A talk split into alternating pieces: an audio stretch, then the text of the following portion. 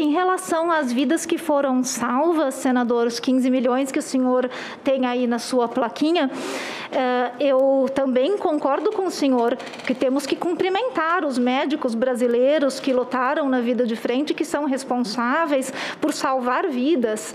Com certeza, nós temos aqui que deixar a nossa admiração e os nossos cumprimentos por esses médicos.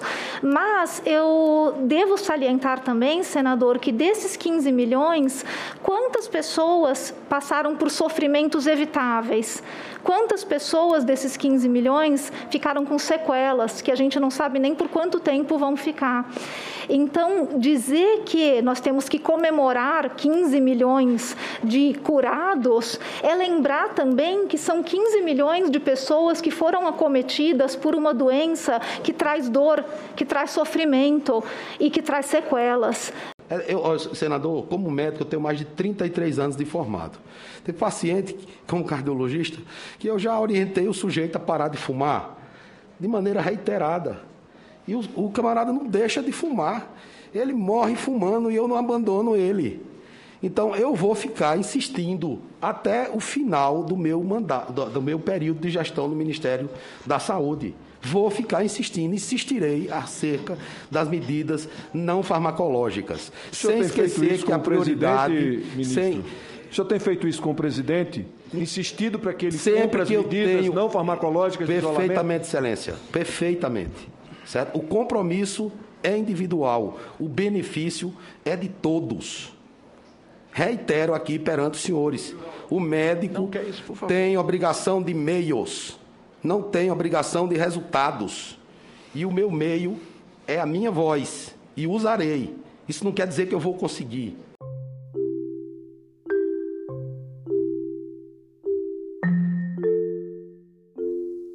Em seu segundo depoimento à CPI da pandemia, o atual ministro da Saúde, Marcelo Queiroga, negou que tenha ocorrido interferência política no processo de efetivação de Luana Araújo como secretária do Ministério da Saúde. Em um ato de blindagem ao Palácio do Planalto, o ministro afirmou com todas as letras que partiu dele a decisão de não efetivar a infectologista na recém-criada Secretaria Especial de Combate à Covid-19. Por outro lado, Queiroga deixou claro não ser defensor do tratamento precoce. Segundo ele, a cloroquina e os demais remédios desse kit não são eficazes contra o coronavírus. A fala do ministro contrasta com o discurso recorrente do presidente Jair Bolsonaro, que defende constantemente o uso desses medicamentos.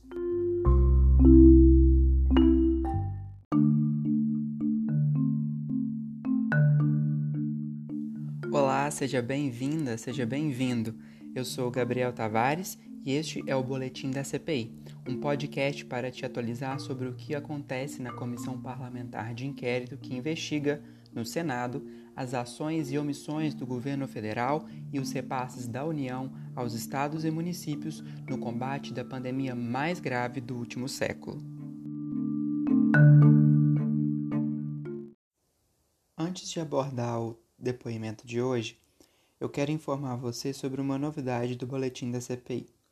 A partir da semana que vem, os episódios passarão a ser semanais, sempre aos sábados, com um resumo dos depoimentos ocorridos de terça a sexta na comissão. Para a gente se adaptar, nessa semana atual, eu venho hoje te informar sobre o interrogatório do ministro da Saúde e volto no sábado com os pontos principais dos outros três depoimentos que vão ocorrer. Do ex-secretário executivo do Ministério da Saúde, Elcio Franco, que ocorre amanhã, na quarta-feira, do governador do Amazonas Wilson Lima na quinta e da audiência pública com a microbiologista e pesquisadora da USP Natália Pasternak e o médico sanitarista e ex-presidente da Anvisa Cláudio Maierovitch na sexta-feira. Então vamos lá, vamos falar sobre alguns dos temas mais debatidos na sessão de hoje.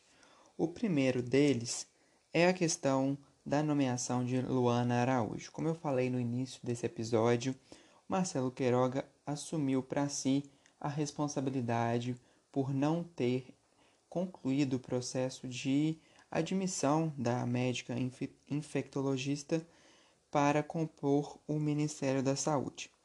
Ele disse que ela era uma colaboradora eventual do Ministério e conhecia o seu perfil técnico e achou muito competente. E depois de indicar ao cargo, o que aconteceu é que o nome foi encaminhado para a Casa Civil, não foi feita qualquer tipo de restrição contra a nomeação dela, mas que ele começou a notar em outros locais uma resistência em face a alguns temas que são delicados, digamos assim. Quais temas vocês acham que seriam esses? Muito claramente a questão da cloroquina, porque, como a gente viu no depoimento de Luana, ela é uma forte contrária ao uso desses medicamentos no chamado tratamento precoce. E no governo federal nós vemos uma defesa muito forte desses remédios. Por conta disso, mesmo sabendo da defesa que, melhor dizendo, da qualificação que Luana Araújo tinha, Queiroga achou melhor não concluir a sua nomeação, portanto, disse ele que havia mudado de decisão. Só tem um problema nessa história. Essa fala do ministro contradiz dois momentos anteriores em que esse tema foi abordado por pessoas que estão envolvidas na história. O primeiro é quando Luana Araújo tinha dito na CPI na semana passada que o, o, a sua nomeação não teria sido efetivada por uma falta de aprovação em instâncias superiores, às quais ela não foi uh, concedida informação sobre quais seriam. E a outra contradição é do próprio ministro, porque na semana retrasada, quando esteve em uma comissão do Congresso Nacional, Queiroga disse que era necessária uma validação política e que não estava acontecendo, não houve essa validação política e por conta disso a gente entende que Marcelo Queiroga não pôde nomeá-la, mesmo sabendo do seu perfil técnico. Uma fala interessante do ministro foi de que não está sendo fácil encontrar quadro de pessoas que estejam dispostas a assumir essa responsabilidade, sobretudo no momento em que vivemos. Mas ele fez uma promessa de até sexta-feira dessa semana anunciar o um nome para chefiar a pasta extraordinária que foi criada, que seria inicialmente assumida pela médica infectologista. Numa tentativa de melhorar um pouco a forma como isso foi entendido pelos senadores, o ministro Queiroga deu uma declaração dizendo que, embora ele tenha a autonomia para conduzir o Ministério da Saúde, isso não significaria uma carta branca para fazer tudo o que quiser, porque Segundo ele, estamos num regime presidencialista e isso requer alguma uh, validação com outras instâncias por, por existir uma figura central, no caso do presidente, que deseja estar por dentro do que acontece e também por querer uh, validar esses nomes que vão compor o seu governo de uma forma direta ou indireta. Agora, se isso colou entre os senadores, são outros 500.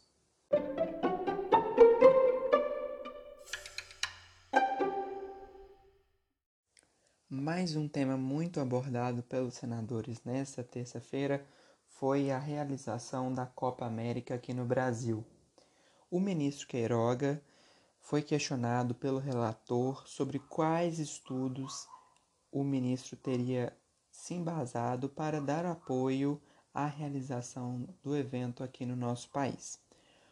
Queiroga respondeu dizendo que ele não foi consultado sobre o aval para a Copa América, mas que estudou os protocolos da CBF e da Comembol para minimizar os riscos de transmissão da doença. Ele aproveitou para citar o exemplo de outros torneios que acontecem pelo país, como exemplos de sucesso que teriam tido poucos casos. Ele chegou a dizer que no Campeonato Brasileiro apenas um caso de Covid foi registrado. Isso em relação aos jogadores. Mas essa informação não procede. Uma verificação da agência Lupa mostra que ao menos 302 jogadores da Série A do Campeonato Brasileiro de 2020 foram infectados pela Covid-19 em um levantamento feito pela Universidade da Paraíba e do Rio de Janeiro. Isso representa 48,3% dos atletas. Opa, atletas. Agora foi. De acordo com esses levantamentos, o grupo apresentou um índice de infecção 13 vezes maior do que a população em geral. Na avaliação dos estudos, os clubes atuam como centros superdisseminadores da Covid-19. Dito isto, fica até um pouco difícil de eu continuar falando o que eu ia falar a seguir, que é o seguinte: o ministro Queiroga falou na CPI que a realização da Copa América não representa um risco adicional de contrair a Covid-19 e nem de causar um impacto no sistema público de saúde do país, porque ele afirmou que os atletas que vão vir para o Brasil têm seguro de saúde. Agora, o questionamento não é só se eles vão precisar de atendimento médico. O questionamento é também se eles vão trazer uh, outras cepas que hoje não estão em circulação no Brasil. Ou mesmo que estejam, será que eles vão colaborar para que essa cepa se dissipe de forma ainda mais rápida? Essas são algumas das questões que são levantadas por especialistas e são também justificativas para que esse evento não fosse realizado aqui no nosso país. E só para você ficar por dentro disso, o Supremo Tribunal Federal vai julgar na quinta-feira a possibilidade de suspensão da Copa América. Então ainda vamos ouvir bastante disso ao longo da semana. Uma das justificativas de Queiroga para sustentar o seu argumento de que não representa um risco foi o fato de não haver liberação de público para os jogos nos estádios. Segundo ele, já que não haverá torcida, não haverá também aglomerações e os riscos de contaminação não serão maiores. De tal maneira que, segundo o ministro, o risco que a pessoa tem de contrair a Covid-19 será o mesmo com o jogo ou sem o jogo. Se isso é verdade, a gente vai descobrir de forma dolorosa ou não, depois que a Copa América se, se é, for realizada no país, isso se for realizada, né? Vamos aguardar.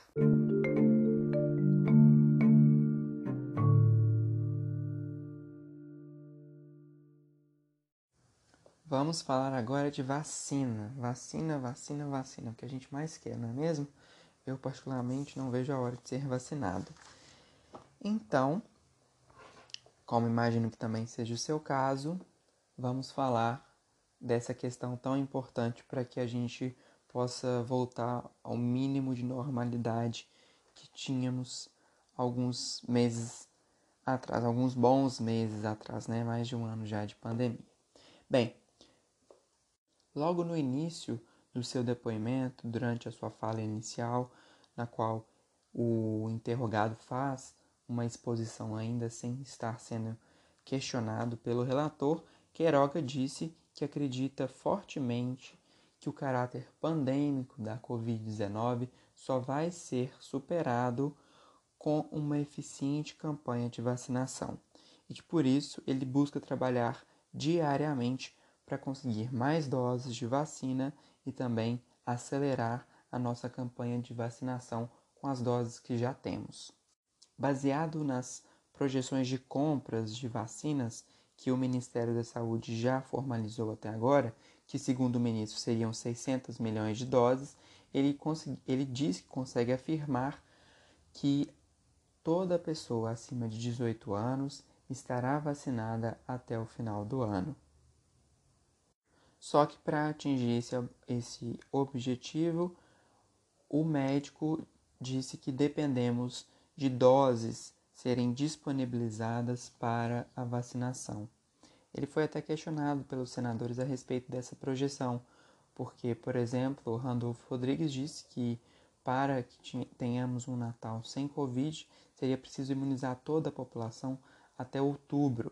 Isso representaria uma necessidade de 2,5 milhões de doses aplicadas diariamente para atingir a imunidade da população adulta.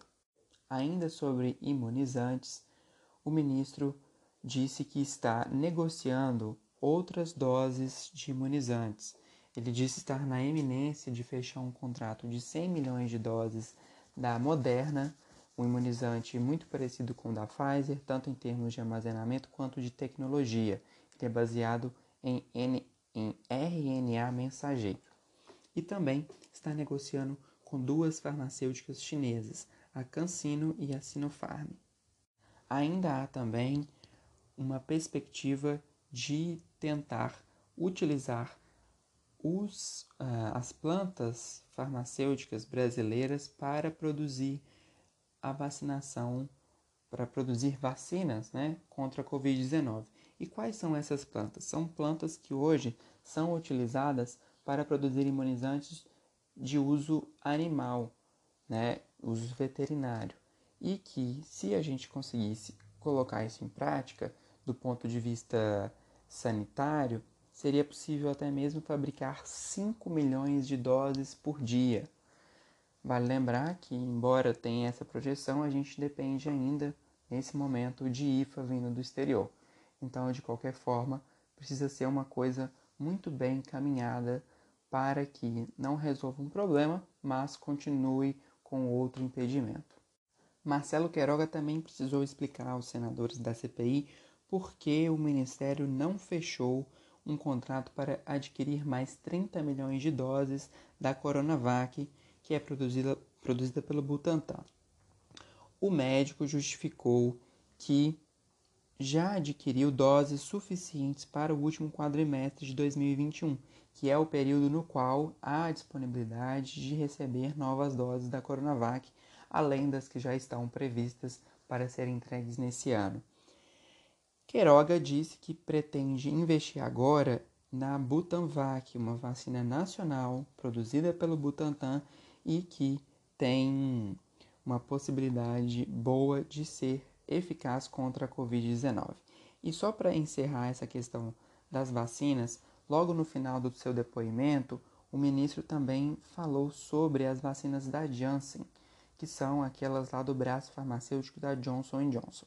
Essas vacinas têm um ponto muito forte para ajudar no aceleramento, na aceleração né, da vacinação no nosso país, que é a questão de ela só depender de uma dose para concluir a imunização das pessoas. E o que, que acontece? O Ministério anunciou nos últimos dias que vai uh, receber 3 milhões de doses ainda no mês de junho. Só que hoje veio a informação de que essas doses tem uma validade do dia 27 de junho. Ou seja, quando chegarem ao Brasil, depois de serem aprovadas as exportações pelo FDA lá nos Estados Unidos, a gente vai ter que fazer um processo muito intenso de aplicação de vacinas. Segundo o Ministério, está sendo organizado um mutirão e, para priorizar a vacinação de forma inteligente, somente capitais vão receber esse imunizante, esse primeiro lote, que já vem com prazo de validade, literalmente.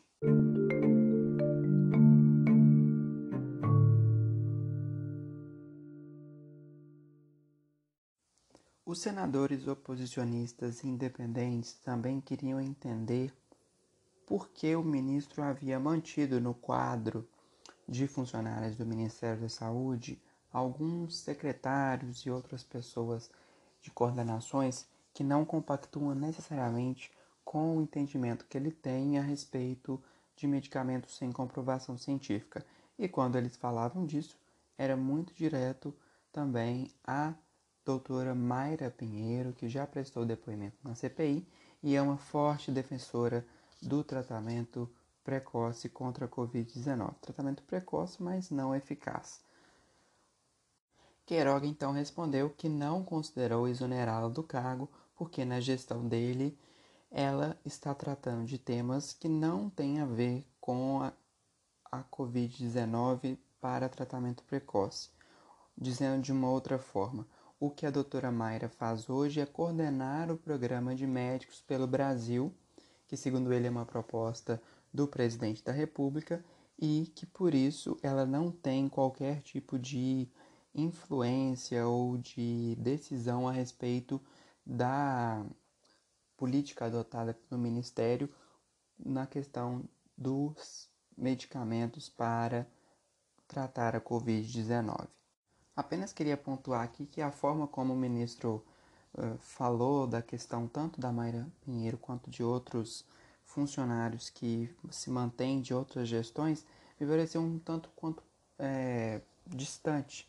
Não senti, é, pode ser que você que tenha ouvido a CPI ou outras pessoas tenham uma uh, observação diferente, mas eu não senti que parece haver algum tipo de trabalho direto e constante entre ele e a Mayra Pinheiro, da forma como aparentemente iria ocorrer com a doutora Luana Araújo quando ela ficou aqueles 10 dias no cargo. E para a gente encerrar essa terça-feira de depoimentos, que no caso foi um só de Marcelo Queiroga, eu vou falar com você a respeito do gabinete paralelo ao qual os senadores têm dedicado muito tempo nas últimas sessões para tentar destrinchar o que tem acontecido. E tivemos muita lenha na fogueira porque da última sessão para cá, que foi na quarta-feira passada, antes do feriado, tivemos a divulgação de um vídeo que mostra uma reunião do presidente Bolsonaro com alguns médicos, com o deputado Osmar Terra, que é um prepulsor da teoria da, da imunidade do rebanho, a questão de que não haveriam muitas mortes causadas pela Covid, enfim. Vários desses assuntos são abordados nesses vídeos e um outro vídeo também, né, que eu estava falando primeiro, a respeito dessa reunião, no qual um virologista chega a sugerir um shadow cabinet, que seria traduzido um gabinete escuro, né, das sombras. E isso, obviamente, foi muito explorado pelos senadores. O relator Renan mostrou um vídeo que é exatamente esse no qual a gente vê essa fala de algumas autoridades e desse virologista lá no Palácio do Planalto no ano passado, e por conta disso, Renan questionou o ministro da Saúde se ele teve contato com alguma das pessoas que são apontadas nesse gabinete paralelo. Dentre as pessoas que Queiroga disse ter tido algum contato estão Nise Yamaguchi, que nós já conhecemos bem, ela teria apresentado ao ministro protocolos de uso de hidroxicloroquinas que são aplicados em Cuba. Ele também diz ter conhecido o vereador e filho do presidente Carlos Bolsonaro, o empresário Carlos Wizard e o deputado federal Osmar Terra, que teria tratado com ele apenas de inquéritos sorológicos. Ele não confirmou conhecer Luciano Dias, Arthur Weintraub ou Paolo Zanotto. Paolo Zanotto é a pessoa que deu a sugestão do Shadow Cabinet. Então, com certeza ele vai ser convocado. Já existe esse papo de que ele vai ser, uh, vai ser prestigiado com uma convocação até a CPI, porque essa fala dele foi muito foi, digamos, a cereja do bolo para os oposicionistas e independentes da CPI, porque levanta ainda mais a ideia de um gabinete paralelo ou um Ministério da Doença, como Renan já falou em alguns momentos, enfim. Existem essas, esses questionamentos que os senadores vão abordar daqui para frente, mais fortemente. A CPI já tem elementos suficientes e vem recebendo cada vez mais provas materiais da existência de um gabinete paralelo de aconselhamento do presidente da República sobre a condução da pandemia, que foi batizado de Gabinete das Sombras, na língua inglesa, por um dos seus fundadores e colaboradores. É designação que é apropriada para as atividades desse grupo obscurantista. E ainda nesse assunto do gabinete paralelo, os senadores pretendem aprovar na sessão de quarta ou quinta-feira requerimentos que pedem a quebra de sigilos telefônicos e telemáticos de depoentes ou possíveis investigados na comissão parlamentar de inquérito. Dentre eles estão alguns desses membros do gabinete paralelo, como o empresário Carlos Wizard, o assessor da o ex-assessor, não, ainda assim assessor, tá? O assessor da Presidência da República, Felipe Martins, e outras pessoas que já inclusive foram ouvidas na CPI, como os ex-ministros Eduardo Pazuello da Saúde e Ernesto Araújo de Relações Exteriores, bem como o ex-secretário de Comunicação da Presidência, Fábio Weingarten. A gente viu, inclusive no depoimento de Fábio Weingarten, os senadores falando que iriam realmente solicitar a quebra desses sigilos é, a respeito das conversas que eles teriam tido entre si ou com outras pessoas que seriam esse aconselhamento paralelo da presidência da República a respeito da Covid.